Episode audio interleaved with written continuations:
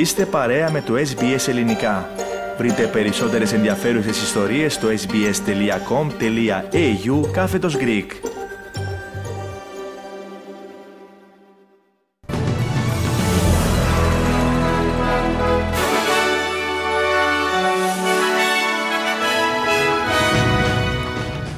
Λύση δύο κρατών για Ισραήλ και Παλαιστίνη προτείνει ο επικεφαλής της εξωτερικής πολιτικής της Ευρωπαϊκής Ένωσης, Ζωσέπ Μπορέλ. Συνάντηση Κυριάκου Μητσοτάκη Άντωνη Μπλίνκιν στα Χανιά της Κρητής. Ερευνά για το κόστος φρούτων και λαχανικών ζητά το Εθνικό Κόμμα στην Αυστραλία. Σύλληψη άνδρα μετά από τρεις επιθέσεις με μαχαίρι στην πόλη της Μελβούρνης και... Ήταν για την Αυστραλία στο ημιτελικό του United Cup στην αντισφαίριση.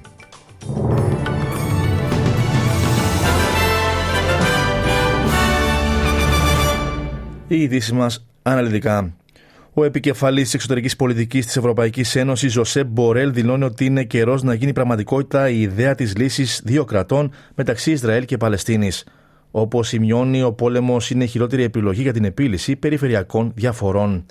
Η λύση των δύο κρατών, στην οποία η Υπουργό Εξωτερικών της Αυστραλίας, Penny Wong, εξέφρασε πρόσφατα την υποστήριξή της, θα διαιρούσε τη γη μεταξύ του ποταμού Ιορδάνη και της Μεσογείου σε δύο ανεξάρτητα κυρίαρχα κράτη.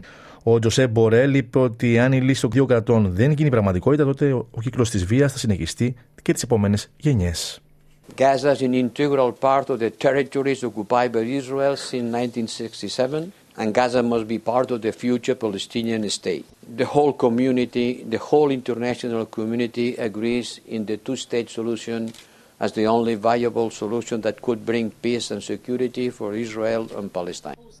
Να παραμείνουμε στο ίδιο θέμα. Διαδηλωτές στο Τελαβίβ ζητούν κατάπαυση του πυρός και απελευθέρωση των ομήρων με αφορμή τη συμπλήρωση 100 ημερών από την επίθεση της 7η Οκτωβρίου και τους Ισραηλινούς βομβαρδισμούς στη Γάζα. Αντικυβερνητικοί διαδηλωτές συγκεντρώθηκαν έξω από το Ισραηλινό Υπουργείο Άμυνας, φωνάζοντας Μπουσά, Μπουσά, Μπουσά, που σημαίνει ντροπή. Ορισμένοι Ισραηλινοί διαδηλωτές κατηγορούν τον Πρωθυπουργό Μπενιαμίν Νετανιάχου για τα γεγονότα της 7η Οκτωβρίου, καλώντας την κυβέρνησή του να παραιτηθεί. Ο Ισραηλινός Πρωθυπουργός αναφέρει ότι ο πόλεμος δεν πρέπει να σταματήσει, προσθέτοντας ότι όλα τα άλλα θα παραμεριστούν μέχρι να επιτευχθούν οι στόχοι του Ισραήλ για την εξόντωση της Χαμάς. Από την πλευρά της, μια διαδηλωτή ζητά την άμεση κατάπαυση του πυρός και την εξέβρεση πολιτικής λύσης.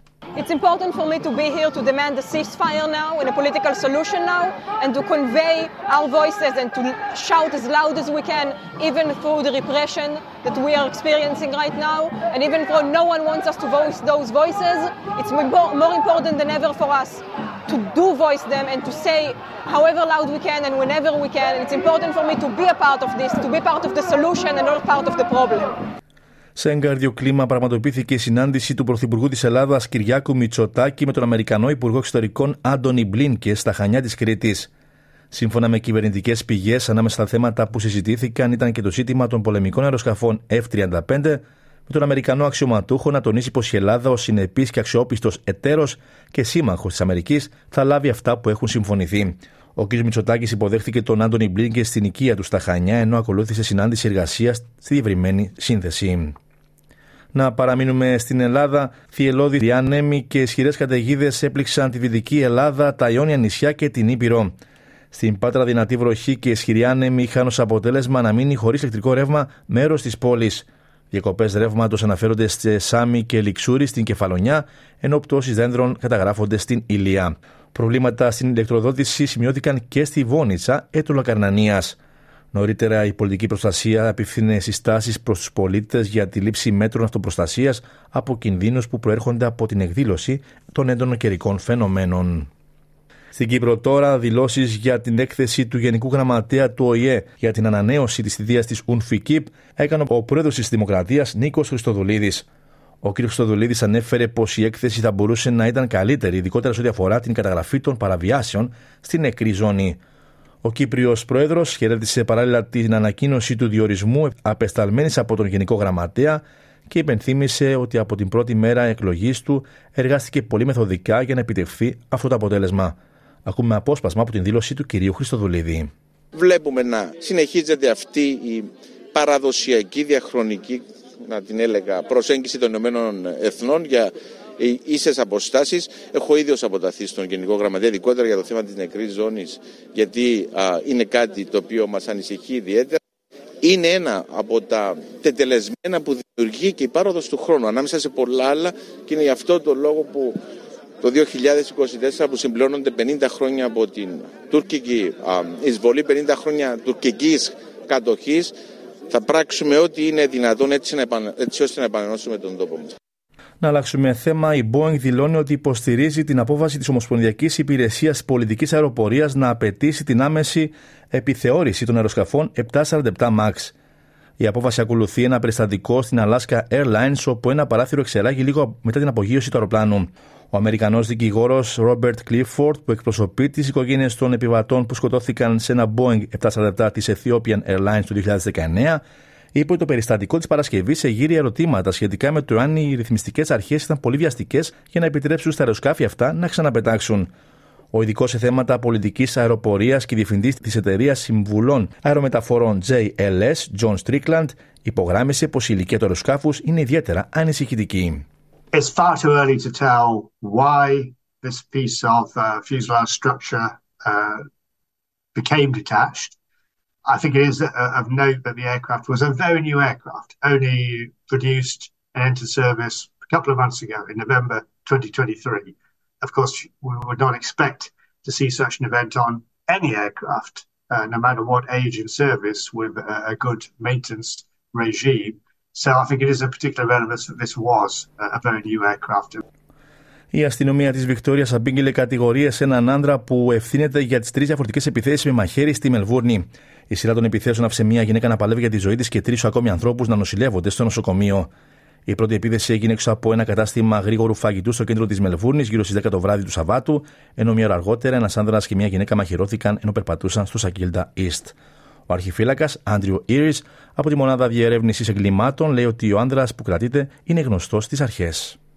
Um, we believe that uh, the victims that were uh, randomly attacked on this particular occasion are people that were just going about their own business and have been uh, cowardly attacked by this particular male. And it's just another example of um, the issue that we've got in the community at the moment with edge weapons.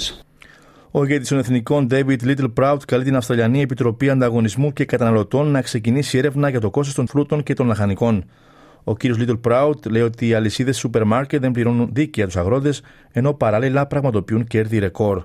Εκπρόσωπος των Woolworths αναφέρει ότι η τιμή των φρούτων και λαχανικών στα καταστήματά τους καθορίζεται από το τι πληρώνεται στους αγρότες και διαβεβαιώνει ότι οι παραγωγοί λαμβάνουν ένα δίκαιο ποσό.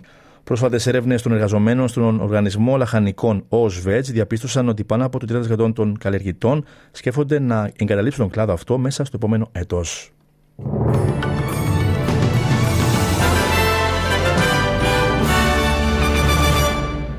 Στι συναλλάγματος τώρα, ένα δολάριο Αυστραλίας αντιστοιχεί σήμερα με 61 λεπτά του ευρώ και 67 cents του Αμερικανικού δολαρίου. Στα αθλητικά και το πράγμα Κύπρου, από ελ πήρε το εντός έδρας ντέρμπι κορυφής με την ανόρθωση χάρη στο γκολ του το Μανέ στο 81ο λεπτό για την 18η αγωνιστική. Το παιχνίδι διακόπηκε προσωρινά στις καθυστερήσεις μετά από ρήψη αντικειμένου στον αγωνιστικό χώρο κοντά στον πάγκο των φιλοξενουμένων, αλλά συνεχίστηκε κανονικά ενώ νωρίτερα μια κροτίδα έπεσε δίπλα στον τερματοφύλακα της ανόρθωσης. Στο άλλο σημερινό παιχνίδι, ο Απόλων Λεμεσού επικράτησε εντός έδρας της ΑΕΛ Λεμεσού με 3-1. Στην Αυστραλία και την A-League χθες είχαμε τα αποτελέσματα. Perth Glory Melbourne Victory 2-3, Brisbane Roar Sydney FC 1-2 και West Sydney Wanderers Central Coast Mariners 0-1. Στην αντισφαίρηση τώρα, ο Αυστραλός Άλεξ Ντεμινόρ αναφέρει ότι η κριτική που δέχεται στα μέσα κοινωνικής δικτύωσης τροφοδοτεί την επιτυχία του, αφού εξασφάλισε μια θέση στην πρώτη δεκάδα της ATP για πρώτη φορά στην καριέρα του. Το νούμερο 1 της Αυστραλίας κέρδισε τον Ολυμπιονίκη Αλεξάνδρ Σβέρεφ, αφού νίκησε τον Νόβακ Τζόκοβιτς νωρίτερα πέρα στην εβδομάδα. Ο Ντεμινόρ λέει ότι είναι απίστευτα ευγνώμων για την υποστήριξη που έχει λάβει. It's what I worked so hard for. It's uh, another milestone, but it doesn't finish there. Job's not done. We keep on improving. We keep on trying to get better, and uh, I'm going to enjoy this Aussie summer. That's for sure. Να σημειωθεί πω η Αυστραλία τήθηκε με τη Γερμανία στα μητελικά του United Cup στο Σίδνεϊ.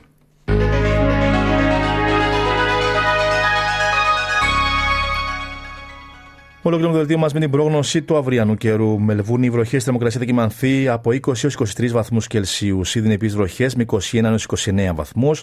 Βροχές και στο Γουλουγκόγκ με 20 25, Νιούκα συννεφιά με 21 έως 28, Πέρθ επίσης συννεφιά με 22 έως 35 βαθμούς, συννεφιά και στην Αδελαίδα με 17 έως 24, Χόμπαρ βροχές με 16 έως 20 βαθμούς Κελσίου, Καμπέρα επίσης βροχές με 17 έως 24, βροχές και στο Μπρίσμπεν με 21 έως 30 βαθμούς, Κέντ επίση βροχές με 26 έως 31 και Ντάρουιν καταιγίδες με 27 έως 33 βαθμούς Κελσίου. Στην Αθήνα σήμερα αναμένονται βροχές με 11 έως 18 βαθμούς, συννεφιά στη Λευκοσία, με τη θερμοκρασία να φτάνει εκεί από 8 έως 23 βαθμούς Κελσίου. Τέλος του δελτίου ειδήσεων. Στην σύνταξη και εκφώνηση ήταν ο Στέργος Καστελωρίου. Ακολουθούν μηνύματα του σταθμού μας και συνέχεια και πάλι μαζί με τα υπόλοιπα θέματα της σημερινής εκπομπής. Από μένα προς το παρόν, γεια σας.